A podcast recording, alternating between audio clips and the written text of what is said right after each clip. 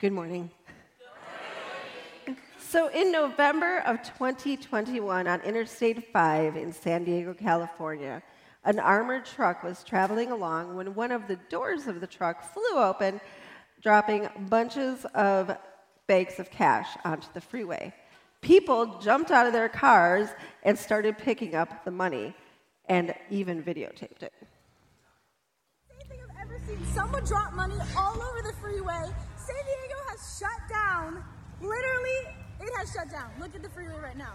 Oh my gosh.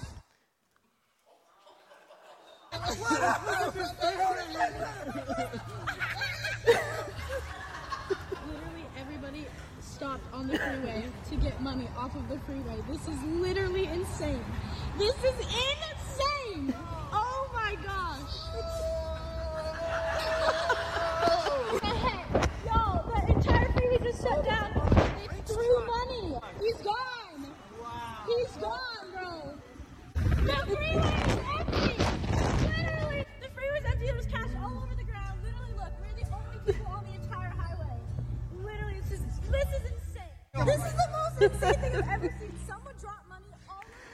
Authorities arrested two people at the scene after they allegedly grabbed a bunch of money and then uh, locked themselves out of their cars so they couldn't leave the scene.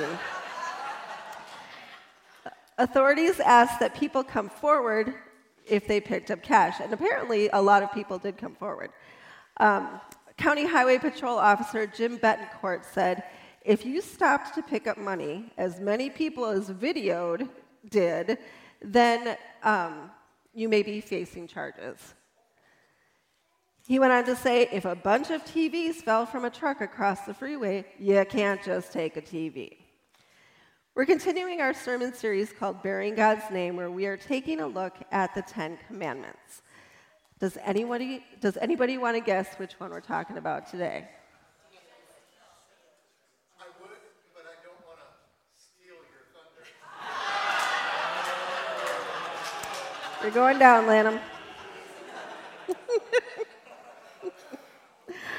Let's pray for Tom. Jesus, we welcome you here this morning as we continue to learn the, co- the commandments that you have given us.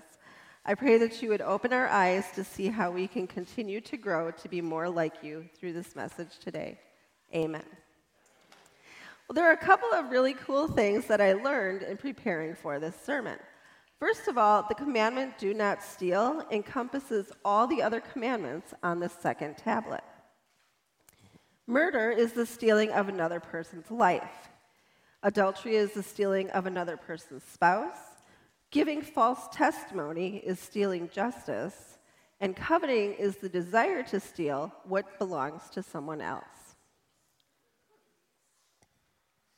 Another interesting thing I learned is that in ancient Israel, this commandment was understood to refer primarily to kidnapping a person.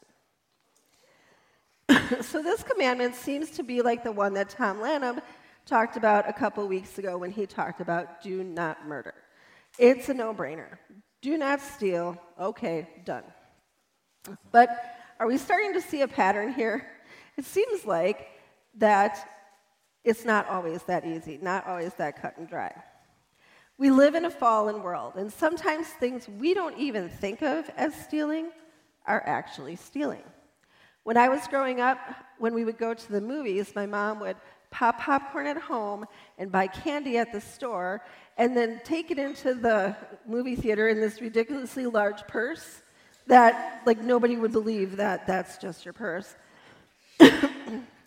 um, or maybe you're a student and you steal someone else's answers or you secretly take money from your parents or from your employer maybe you take a longer lunch or you come in late or leave early Maybe you take credit for someone else's idea. Or, and this is a tough one, maybe you share your Netflix account information with your friends and family.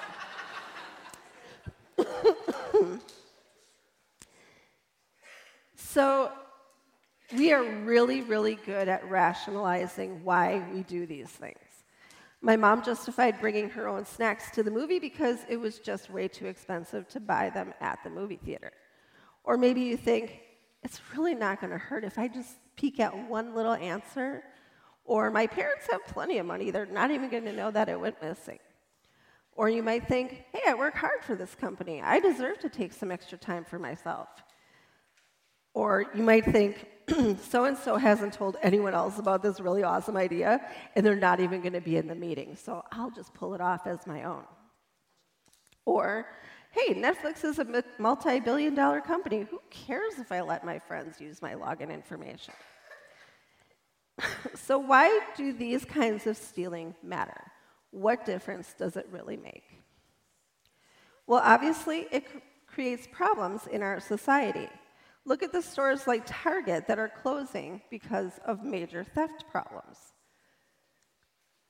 And it's easy to see how stealing harms the person or company that is stolen from. But like we've been saying with the other commandments, this isn't just about what God wants us to stop doing. Jesus is inviting us into a particular way of life. It's a life based on trusting God, trusting in His goodness, trusting in his love and his care for us.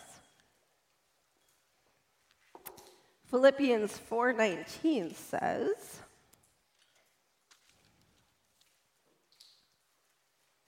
And my God will meet all your needs according to the riches of his glory in Jesus Christ. So, which of our needs do, does God supply? All of them, every need that we have. Everything that any of us has comes from God. It's all a gift from Him. Carmen Imes, in her book, Bearing God's Name, says If I'm taking what's yours, I demonstrate a lack of gratitude and a lack of trust in God to provide for my needs. Everything we do in life is shaping us. We're always being discipled by something. Either we're being discipled and shaped into becoming more and more trusting of God and His care for us, or we're being discipled and shaped in the opposite direction. The choices we make about small things, ways we might steal in small ways that we don't think really hurt anybody, um, are shaping us, drawing us away from a life of trusting and depending on God. And that is why the commandment says, You shall not steal. So let's take a moment. I'm going to give us about 30 seconds, if I can count, um, to be exact. And then we're going to think about, think of a time that you might have stolen something, or ways that you might have excused yourself even now for stealing ways that you don't think hurt anyone. So let's take a moment.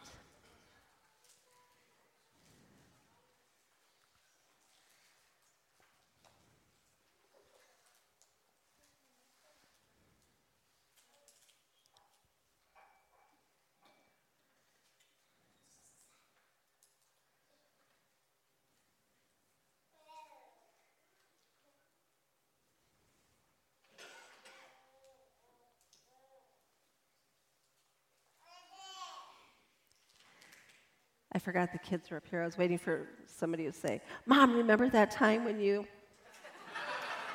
Because my kids would do that.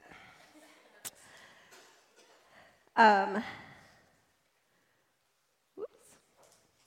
Now let's just offer that back to God. So I'm going to pray for all of us. Forgive me, Jesus, for not trusting you. I receive your forgiveness. I open myself to your empowering presence that I might trust you more, depend on you more, and become more and more like you. Amen. So, you may have heard about a man in the Bible by the name of Zacchaeus. So, I would like the kids to come up. If you guys want to sit on the floor in the front, I'm going to sit on the stairs and I'm going to read the story of Zacchaeus out of my very favorite Jesus Storybook Bible. Don't leave me alone. Come on up, Henry. Thanks, Ellie. Do you guys want to sit down here so you can see the pictures? Or not? Here, we'll just read it like this. Maybe you can look over my shoulder. All right.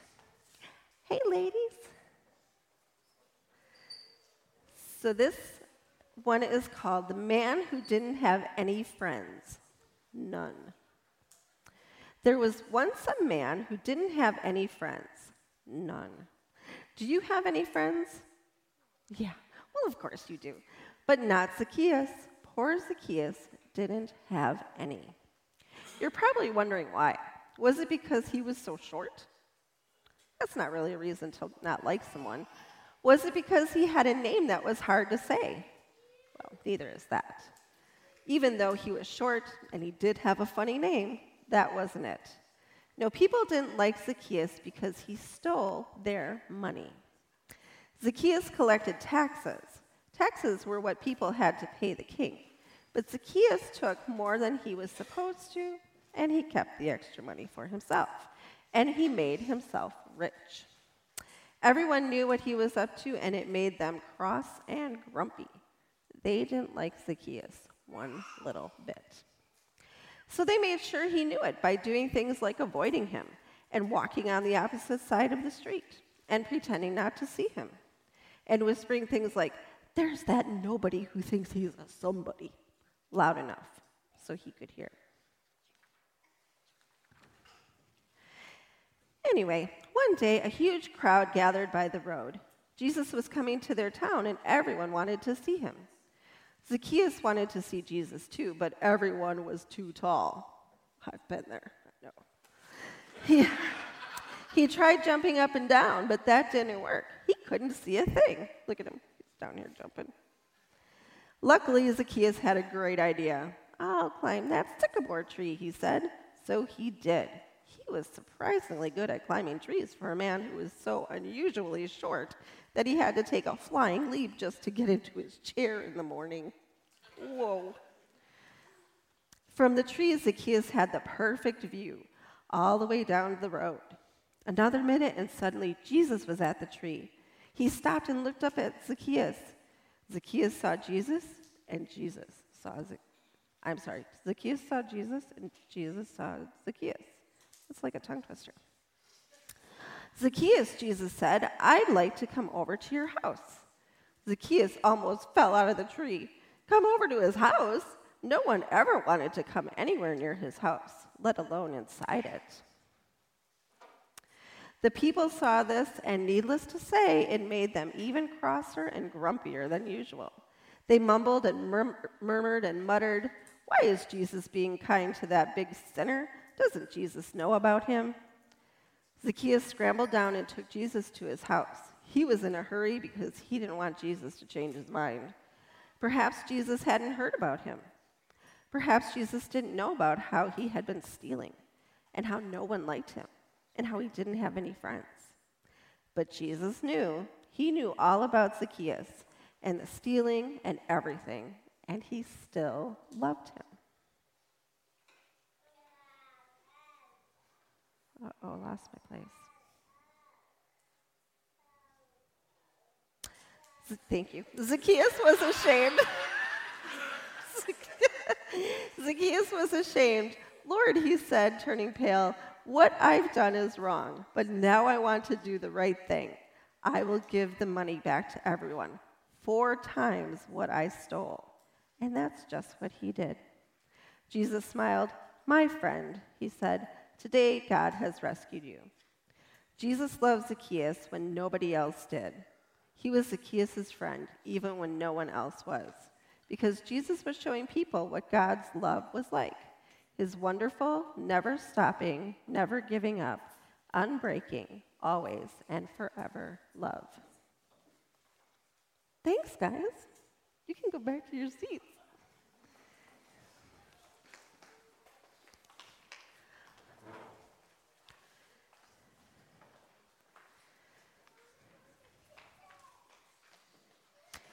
So, in this story, Zacchaeus started out as someone who was stealing from others.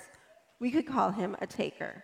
And then he met Jesus and he turned his life around and became a giver. That's what Jesus wants for us, too. We are called to be givers, not takers. Zacchaeus was so convicted when meeting Jesus that he offered to return everything he had taken, even four times as much. Think back to that thing that came to mind a moment ago. What would it cost for you to pay back fourfold the amount of the thing that you had taken?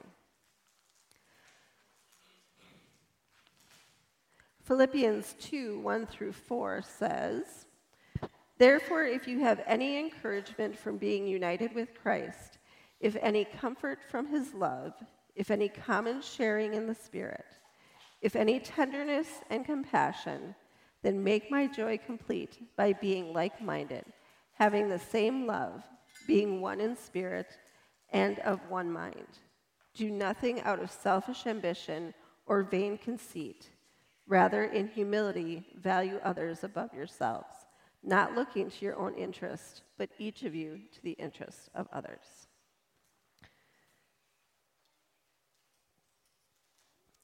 Paul is telling us in this passage that because we are united with Christ, because we can trust God for everything, because our God will supply all our needs, we don't have to live a life as takers. We don't have to live a life worried about not having enough and figuring out ways to get more. We really can look to the interest of others instead of our own. We really can be givers, not takers. But unfortunately, in our culture, we are more prone to hear stories about the takers than the givers. But Lisa found this really cool story that, about some givers. There's a group of friends in Massachusetts that belong to something called the $1,000 Breakfast Club. Here's what happened on one of their outings. It says When Robert Revis, a high school teacher in Norwood, Massachusetts, served a t- table of 16 at an IHOP where he works on the weekends, he had no idea that he would receive a $1,600 tip. The surprise came from the surprise came from Richard Brooks, who belongs to the $1,000 Breakfast Club, a group of friends who each agreed to leave a $100 tip. Revis, an immigrant from Venezuela, said he would use the money to buy new hearing aids for his mother. Brooks, a lawyer, started the club earlier this year, inspired by a similar group in California. When he was in his 20s, Brooks worked as a waiter, and he still remembers the first time that someone left him a tip of $20. He says, by giving it all to one person, you're doing something that could make a difference in their life. What a cool way to bless someone. We're called to be givers, not takers. This commandment to not steal isn't just about what we are to stop doing, it is about us growing to be givers. The way we grow as givers is by practicing generosity. Being generous with the money that God blesses us with is the first step to being generous in other areas of our life. So, God invites us to be generous with our money. He invites us to give generously to His church. He invites us to give to those in need. He invites us to be generous with everything He so generously has given to us. Being generous with our money is like the training wheels of generosity. As we grow in our generosity in that one area, it helps us to grow in our generosity with everything else that we have. We're called to be givers, not takers.